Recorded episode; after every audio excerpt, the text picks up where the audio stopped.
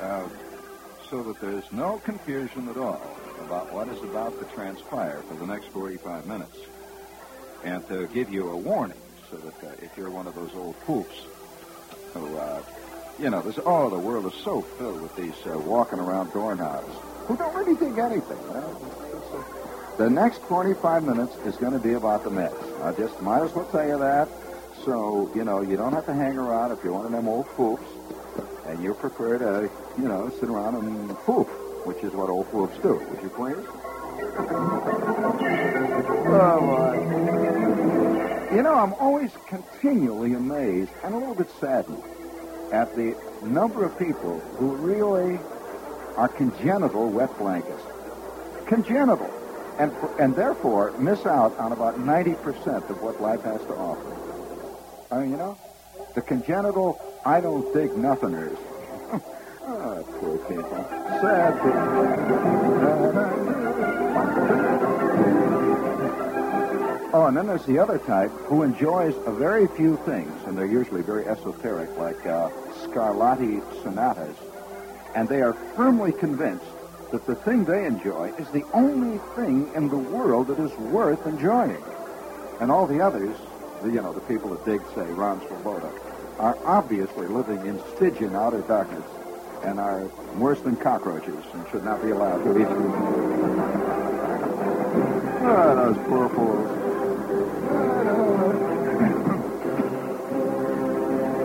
well, you know, I want to tell you, I, I, I don't know, you know, what to say about this. Uh, there's so much to say about it.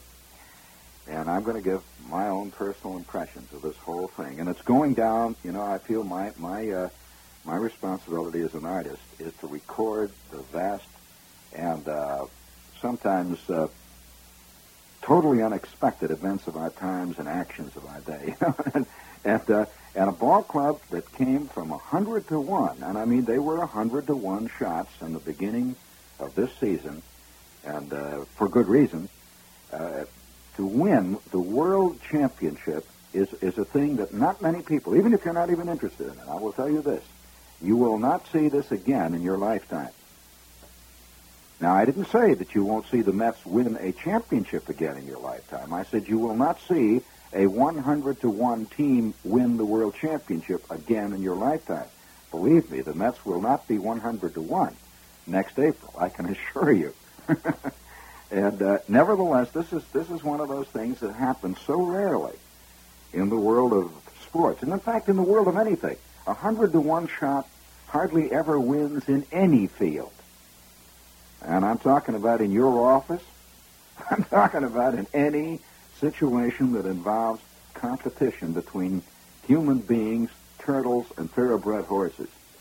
That a 100 to 1 shots are exceedingly rare. And as a matter of fact, in professional sport, where 100 to 1 is being kind to the teams that are 100 to 1, in professional sport, it's, a, it's, it's not only rare, it is almost an impossibility. And the Mets did it. And they did it magnificently. There was no luck involved. You know, a lot of people say luck, no, no. And it's just too much great play that went on to be luck. Now, I, I, uh, uh, the things that I want to say about it, of course, are, are very personal. I was at the first Mets game that was ever played by the Mets. That's right. So you're looking at a charter member.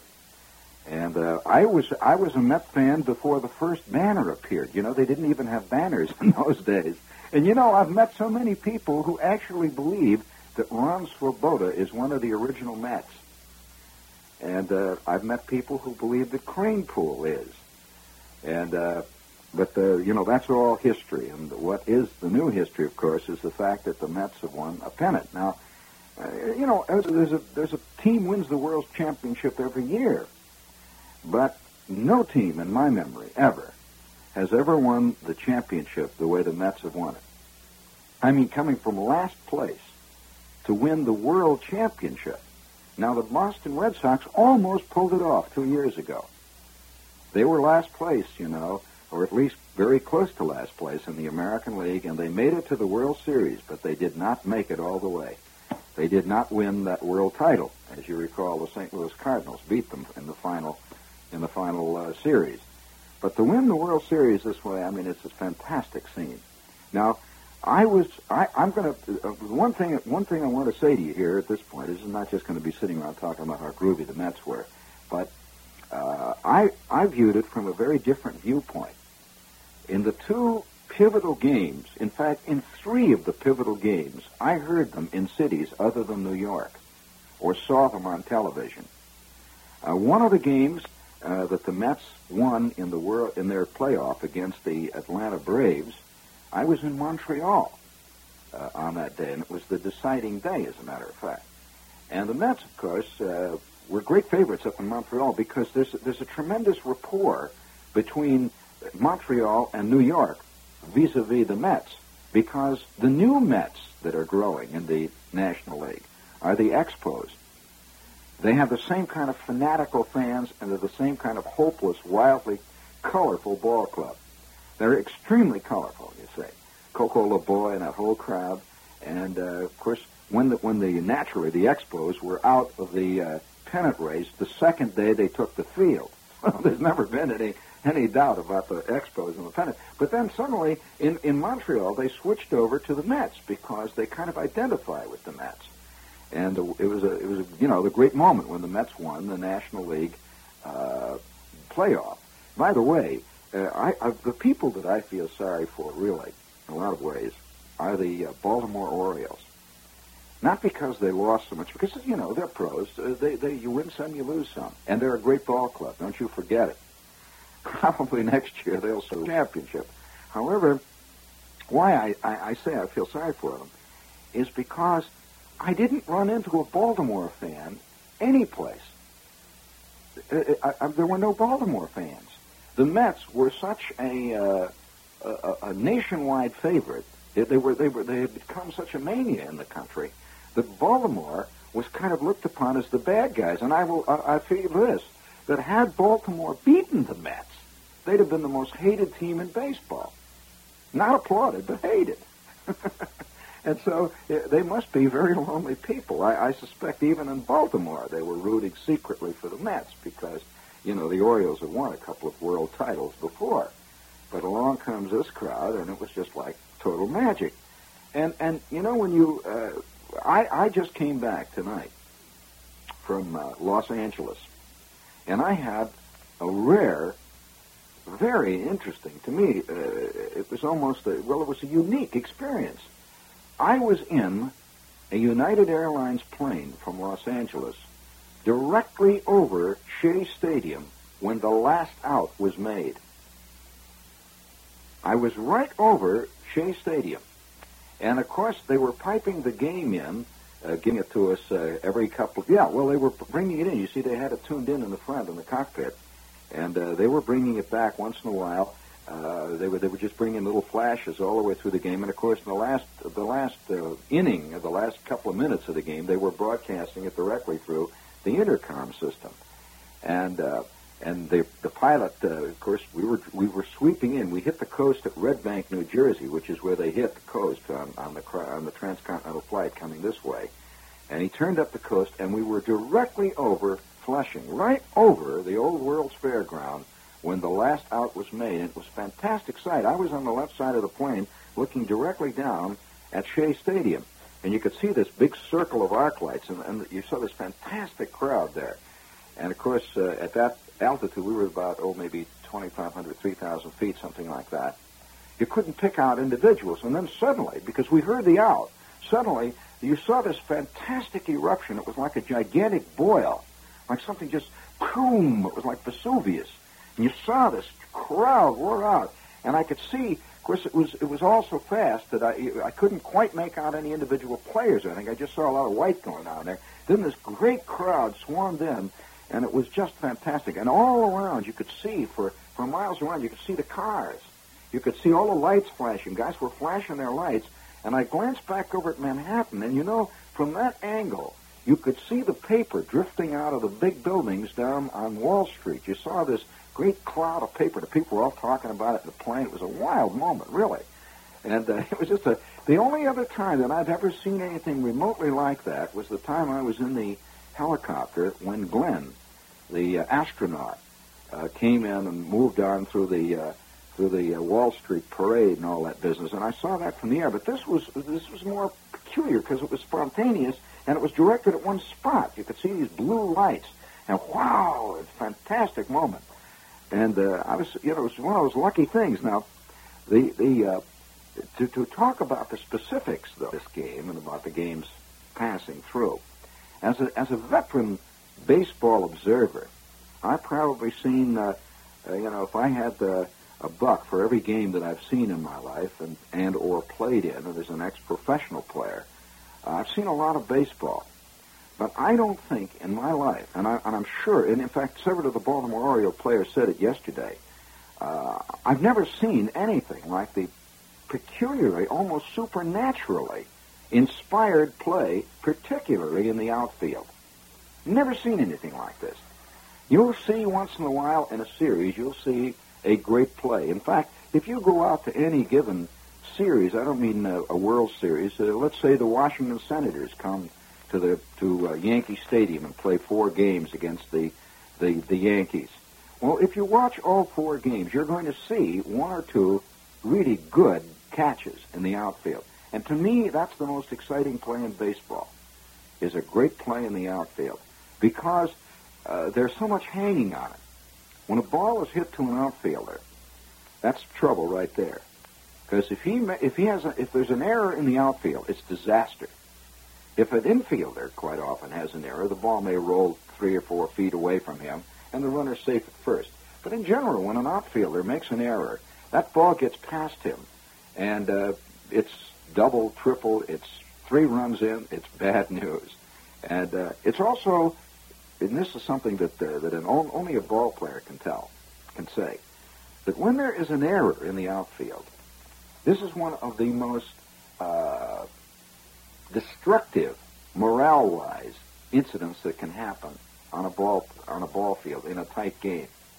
That's why a few years ago, when the Dodgers center fielder uh, made three errors in one inning, the, the, the Dodgers were through because a, a, an outfield error, and, and uh, there's a lot of ways to describe it, but an outfield error looks so much like an error. It's such a disastrous error that usually it's uh, it's it's it's uh, bad news all the way.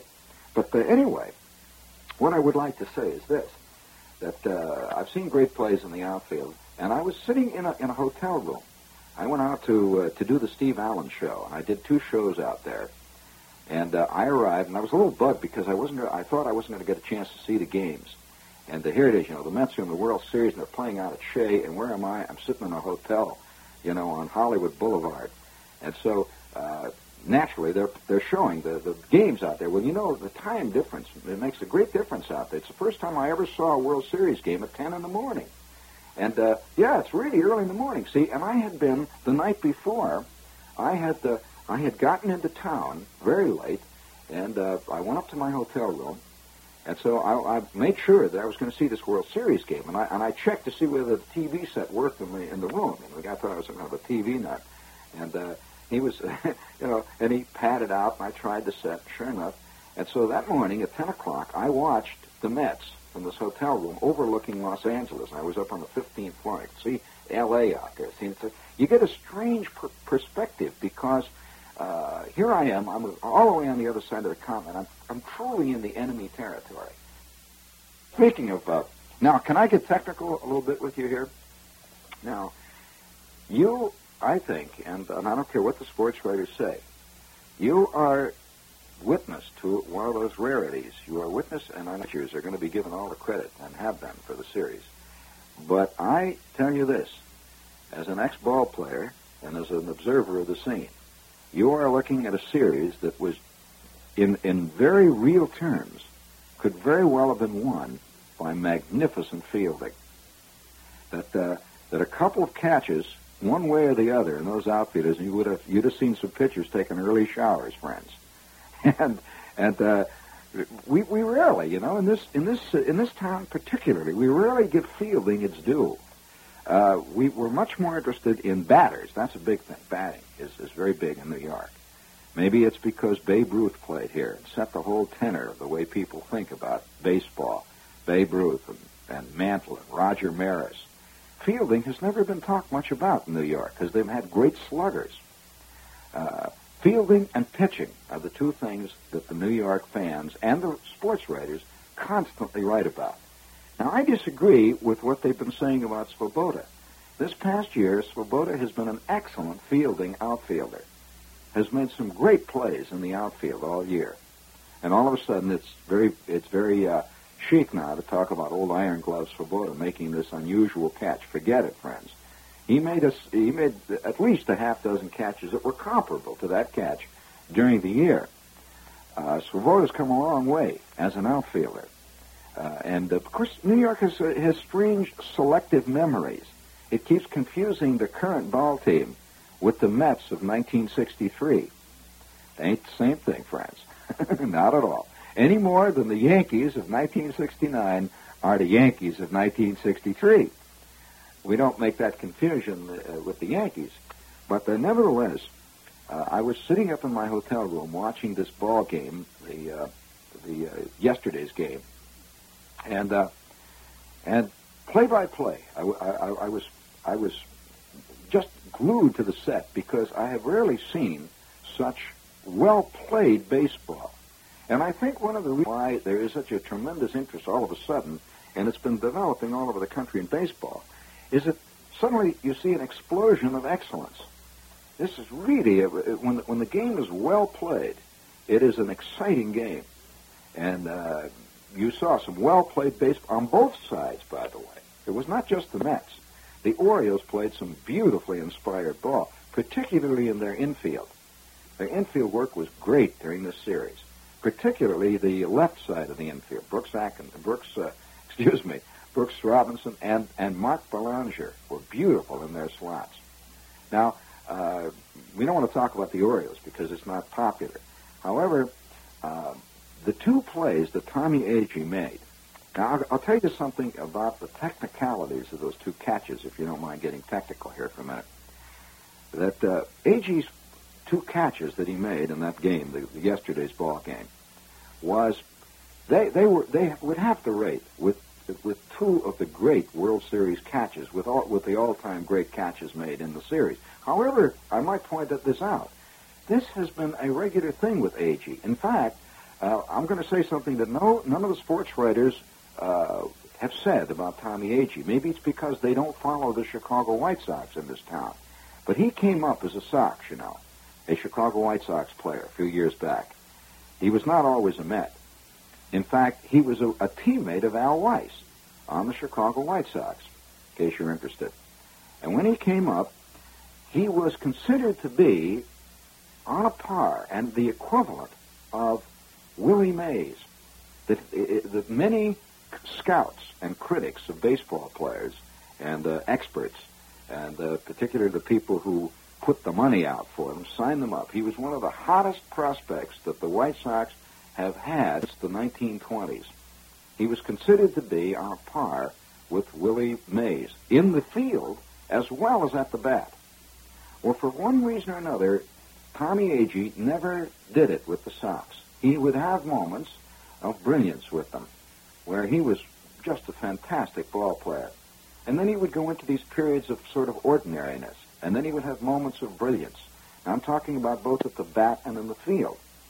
And uh, the White Sox strung along with him for years, and he'd go and that and come and go. And so one day they decided to trade him. And that was the, the trade that took uh, Tommy Davis from the Mets and brought Davis to the White Sox. Remember Davis when he was playing with the Mets? And in exchange for Agee. Well, when and I think there were a couple of other players involved. Well, when Tommy Agee came to the to the Mets, maybe this is what he needed, because over here in the in the National League, nobody expected much of him really. The fans didn't know Agee here. They didn't know that Agee had had been hailed as another Willie Mays. He was just another ball player to the Met fans. And uh, the Met fans, when he came up, were madly in love with uh, Ron Swoboda. They were madly in love with, at that time, I guess, or, or Hunt even was still around. But uh, nevertheless, he just sort of snuck in. Well, when he joined the club, I remember telling Leigh, who uh, Leigh Brown, who produces my show. I remember her telling him to, about him. I told her that Tommy Agee could make the difference with the Mets. I said if he comes through, and nobody knew. Well, of course, his first year was uh, he was playing like he was with the White Sox because it takes time to throw off the feeling that you're a loser. You're right. That's a tough thing. Well, this year he played the way Agee has always been, and I think he's going to be a greater ball player in the, in the years to come. I think Agee's a great ball player, potentially a superstar, really. And uh, of course, he's he's proven it in the outfield. Fantastic outfield play. However, and uh, this will get some disagreement. Watching those two great plays by Agee, I didn't, I, I, I couldn't see how anybody could cut those plays. Well, the the uh, the play that uh, Ron Swoboda made on Brooks Robinson's sinking line drive to right center field, this is the single greatest outfield play I have ever witnessed, for a number of technical reasons. None of them have I seen stated in by any of the by any of the uh, sports writers. For one thing, both of Agee's catches were catches where the ball was up comparatively. I think one was a sinking uh, ball, which he he was coming in towards. You remember that one play? But this is a very different play than to to make a, right angle trajectory on a sinking sliced line drive, which is exactly what Ron Swoboda did. This this this ball was sinking fast. It was a sliced ball. Now, a sliced ball is not the same as a straight line drive. That meant that that, that ball was curving as it came down. Very difficult play. And furthermore, uh, a, diving catch, any outfielder will tell you, a diving catch is infinitely more uh, of a problem technically and, uh, and much more of a, of a risk, too, than a, a catch which is made on your feet. Now, why, why is this so? Well, because if you're diving, Forget physical, uh, let's say physical injury involved. If you're diving, obviously you're going to be on the ground when that ball goes by you, which means to recover after that, it, it, it's, it's, it's a sure triple, if not a home run inside the park, that kind of a ball. Well, when he left his feet, I thought, I thought, I thought he was out of his mind. When he, when he, I could see him on the screen. When he left his feet, I says, "Oh no," because in a situation like that, nine outfielders, well, nine, I would say 99 out of 100 outfielders, would have conceded that this is a hit. And they would have played it for a single. And they would have been lucky to hold that ball to a single. It would have taken a backhand stop out in that outfield to hold that ball to a single. It would have probably have been a double. Well, when he left his feet, I said, oh, no, this is it. Well, when he caught that ball, it was one of the most well, it was like magic. It's like it, and I, and I and I have to agree with the, the Oriole players who said that if he tried, one of the Oriole players I recall, I don't recall which one it was, said this about it. He said that if uh, if uh, Swoboda tries to make that play all next season, they're going to wind up in ninth place, meaning that that play is a dangerous play, and uh, he pulled it off. It was a fantastic play. That's got to rate with one of the great outfield catches of all time regardless of whether it was serious or not. Now, when you're getting that kind of play uh, from the outfield, it's easy to look good on the mound. I'll tell you that. Uh, that that ball would have gone all the way to the wall for a triple. And uh, who was it? Seaver was pitching that time. Mr. Seaver would have liked, looked like he did against the Atlanta Braves, uh, which uh, was a little shaky here and there. But uh, don't don't misunderstand me. I thought he pitched well in that game, but he was saved by some fantastic plays. Now, on the other, no, I thought it was Gentry pitching in that game. Wasn't it Gentry? No, Seaver. But on the other hand, uh, all all all when all was said and done, uh, I uh, when when I when I landed and the plane came in, we we landed shortly after the game was over, and of course uh, I took. Uh, took a cab in. I was coming in past Shea. Of course, all the cars were pouring out. They were all going the other way, luckily. There were thousands of people. You could hear the lights and the horns honking. The closer we got to Manhattan, I'm sure that a lot of you have heard this story. I mean, those of you out of town may not have heard all of it, though. Uh, this town, I've never seen this town like it like it was at the time, right after the uh, you know the, the game was over. Uh, I, I came in from the east side, of course, from the airport side, and the further in you got, the, the thicker the paper was. until I was we were on the uh, I believe it was 39th Street coming uh, going west, and uh, when we got up to Third Avenue and up up around up around Madison, the paper was actually hub deep across the street. It was uh, fantastic. I couldn't believe it. The cab driver was astounded. Well, I got out. I says I want to walk, so I got out of the cab, and of course people were walking around. Everybody was streaming around the place. And then I heard this tremendous roar. You could hear it in the distance. It sounded like the ocean. And I, wa- I was walking across Park Avenue. I, well, let's see. I was walking, yeah, near Park, between Park, Madison, and Park, the whole area, and I heard this great roar come out.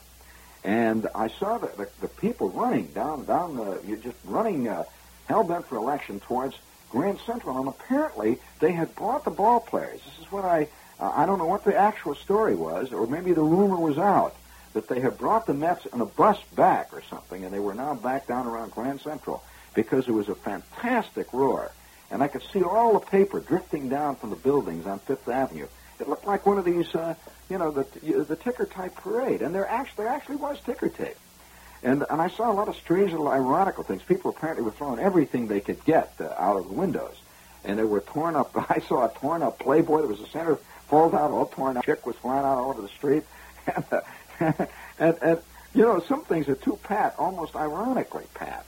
I saw somebody had torn up a poster of the of the three moon astronauts, and uh, maybe you know this is the only thing they could get. So they they threw this out the window, and here were pictures. There were pieces all over the sidewalk of the moon, and and you know it was so funny. Here was last month's hero, you see, and all of a sudden they're tearing that up because of this month's hero. And it was a, it was one of those things which a bad short story writer would use in his short story, but I actually uh, I saw this. Well, the crowd was was uh, surging up and down, and uh, you know it was funny. Even even little old ladies, you could see that uh, they they even though obviously they didn't dig baseball because uh, they were just that kind. You know, there's there's large groups of people who don't, but they were caught up by the infectiousness of the crowd. You know, the infectious uh, feeling of uh, of uh, life and uh, release and everything else that was going on. Now, why this? You know, I think that this victory by the Mets was a lot, a lot more to New York than the than the victory of a baseball team. And a lot of people are, are going to fail to realize this. I know I'll get a lot of angry letters from old foofs who say, ah, what is it, only a game, blah, blah, blah. Well, that means that you're a little bit out of it. and that, that you're not really listening to the sound of the streets. And uh, you're not really looking at things for what they are. That often a thing which seems to be very trivial has great significance above and beyond itself, the intrinsic thing that it is. And there has to be something in this Mets thing. I suspect, because I've seen it across the country, uh, in Los Angeles, that's all they were talking about. Everywhere you went, that's all. Steve Allen, I was with Steve. We're, we're sitting in the background now. Allen, uh, here we are, about to go on. Now, I don't know whether you people know much about showbiz people. I mean, real uh, television showbiz people. These are the most insular, self-involved people. Now, I was sitting in a in the green room. We were about to record Allen show, which was going to be seen all over the country. Usually, the comics and the singers and the producers and all these people are very tense. They, they, they sit in this green room like uh, like they're all on death row. It's uh, they, they are not funny people when they're off stage, you see.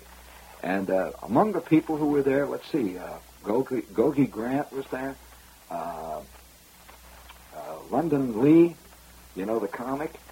Yeah, that's what I think.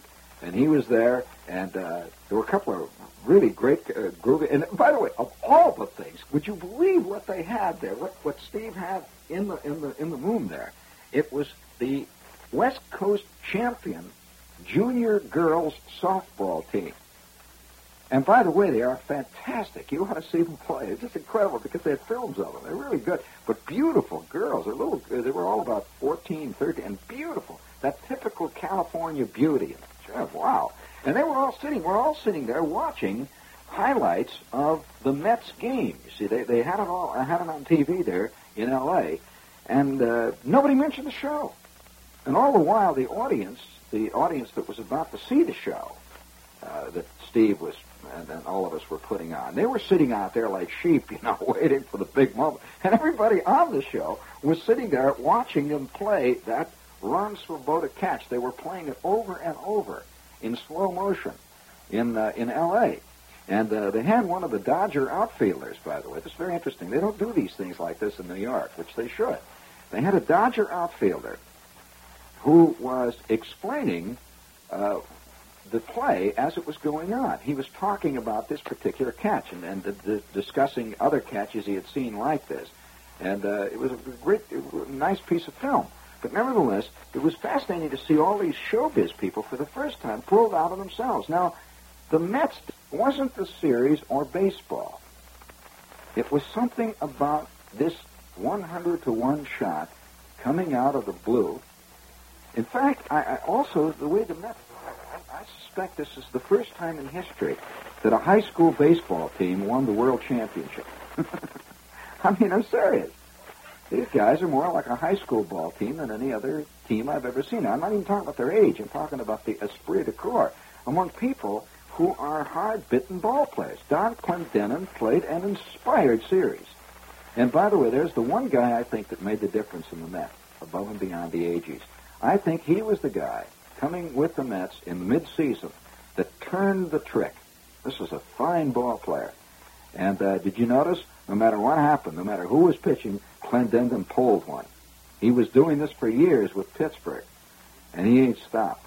But uh, uh, I, I, another guy who I think played inspired ball, and by the way, he was considered one of, and, and when he was in the, in the American League, was considered the finest fielding shortstop, quite possibly within the past 15 to 20 years, was Al Weis. Or did you know that he had that reputation? It's a fantastic. Uh, he he played short and second base both for the uh, for the Chicago White Sox, and he was considered to be one of the best glove men who ever got into the, you know, ever played the big leagues, and it looked like his career was over here about two years ago. And ironically enough, it occurred with a player that they defeated in the World Series. Uh, he was playing with the White Sox, and on a double play around second base, he and Frank Robinson collided. And it put both of them out for uh, Al. Al, uh, I think he had badly broken, uh, torn ligaments, and his leg was badly wrecked. It was his knee, I believe and it looked like he would never play again, or at least if he did, he wouldn't be uh, he wouldn't be the old Weis. And uh, Robinson was so badly injured in that that for over almost two years he had double vision, and it looked like his career was almost at an end too. But uh, Al Weis, I thought, now here's an example. You see, this happens. He's a professional, and the, and the big difference between uh, the, uh, professionals and I suspect that the amateur world is that a professional will get better under pressure. Not worse, but better. Quite often, an amateur or uh, a rookie will do the opposite. And uh, Hodges was wise in going with Weis, as you see. Uh, Weis played uh, an inspired series. Well, what did he hit? He hit about 600 in the series, including a home run in the last ball game. You know that he only hit two home runs in the whole season. And so uh, Weis belting a home run during the series, and, and he was consistently hitting. This is a professional ball player doing what he does best and doing it at his best in a series. So uh, all these subtleties when you when you when you know this game. Uh, talk about pros. Uh, it was interesting to see uh, how they uh, when you when you talk one guy I think that was not given and has not been given the credit.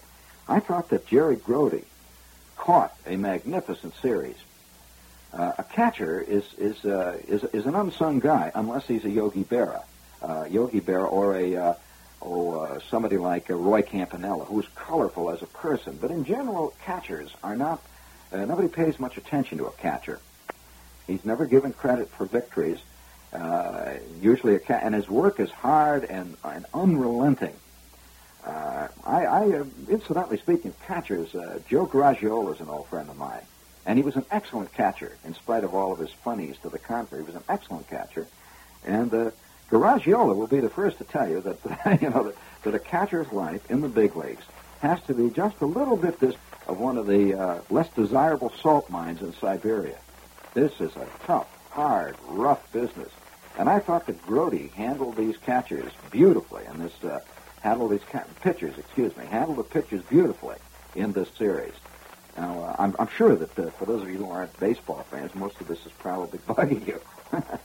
but uh, but there's a lot of things about. It. Now, one more thing. and, and I, I must go on record as I don't understand. I suspect that most of the ball players, most of the people who write baseball in New York, never played the game. If they did, they probably played softball in the backyard, that kind of thing. But to play that uh, Pete Richert, you know the play uh, when he came in as a relief pitcher in the tenth inning and uh, hit J.C. Martin with that throw to first. I would have been personally. I saw that play. I, I watched that, and I, from the minute Martin laid that play, laid that bunt down, I personally thought it was a hit. It was a beautifully placed bunt. Uh, not many people are talking about. This is one of the most difficult plays that a pitcher has to make. Now, what it involved was this: uh, had that ball been bunted directly in front of the plate, it would have been a much simpler play, simply because the angle of, of throw to first base would have been very different. But as it was, that ball was laid down on the first base side of home, a short chopping bunt. This is what they used to call a Baltimore chop. It's a short chopping bunt. Very difficult play to, to, to, uh, to play because the ball has got a, a bad spin on it and a tricky hop. Well, the catcher came charging out towards it. If you saw the play, you noticed the pitcher came charging in too. Well, the ball was a little bit too far for the catcher to play. It was not far enough for the pitcher to play it comfortably. So the pitcher, who was charging towards the plate, had to pick that ball up and then fire the, the in other words, he had to make a 180 degree turn, almost 180 degree, to get that ball to first base, and and he had to throw it right down the first baseline. He was almost on a line with Martin. That would have been a very, very good play. And, uh, and as it was, uh, he had the bad luck that it hit Martin's wrist, and that was the ball game. And uh, I thought, and by the way, there were three guys on the Mets team who were who were ball players on the same team, and they they they, they played they played uh, in the in the uh, probably the saddest ballpark in all of the major leagues, and before the most apathetic crowds in the majors. J.C. Martin, Tommy Agee, and Al Weis. Those three guys probably never believed, ever, that they would play on a World Series ball team. And uh, all three of them are, are, uh, are well up in, in years as ball players go. And uh, this, this was really their last chance, particularly Weis. Uh, the other one, of course, was Ed Charles. There's been a lot of writing about Charles here. But there's been a lot of reasons why they write about Charles, and he's a fine ball player, very colorful. But I suspect those four guys, possibly with the addition of a fifth, in fact, I must say yes with the addition of a fifth, there were five guys who are enjoying this night of victory far more than any of the other Mets. And they will not be as celebrated as the others. They're not going to be carried around like Seaver on people's shoulders and Koosman. Probably a lot of people are more about Seaver's wife than they are about poor old Clendenon, which shows you what's going on in New York. but nevertheless, I would say that the five players that we would like to say, uh, you know, hail and have a good winter to are Donn Clendenon, Ed Charles, Tommy Agee, Al Weis, and J.C. Martin. And Martin coming into pinch hit he said, all I wanted to do was to just get in once in one World Series game. He said, I never thought I would make it. And so he got in, he got his little bunt, and he was the hero. So those five players wearing that, by the way, you know, all players now get a World Series ring, which they will keep all of their life. It's a ring that says, and it's given to them by the baseball commissioner's office, that says that they won, played in and won, and were the member of a team that won the World Championship. The other club, they also get a World Series ring, but it's a different color. It says that they played on a team that won the championship of its league, and it played in the series. But uh, I, I remember one time, one of the saddest stories I ever heard was about an ex-ball player's ring, his World Series winning ring, winding up in a, in a pawn shop in Cincinnati. You know, sic transit gloria, sic gloria transit. Everybody in your crew identifies as either Big Mac Burger, McNuggets, or McCrispy Sandwich. But you're the filet fish Sandwich all day. That crispy fish, that savory tartar sauce, that melty cheese, that pillowy bun. Yeah, you get it. Every time. And if you love the filet of fish, right now you can catch two of the classics you love for just $6. Limited time only. Price and participation may vary. Cannot be combined with any other offer. Single item at regular price. Ba da ba ba ba.